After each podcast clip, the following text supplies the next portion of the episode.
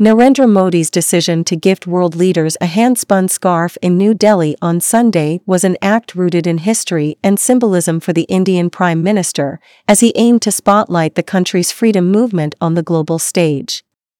For Gandhi, a man who has become a global icon of peace and non-violence, Khadi scarves were an emblem of self-reliance, an item of clothing that could be made locally by Indians, and designed to boycott imported or British-made products during India's colonial rule.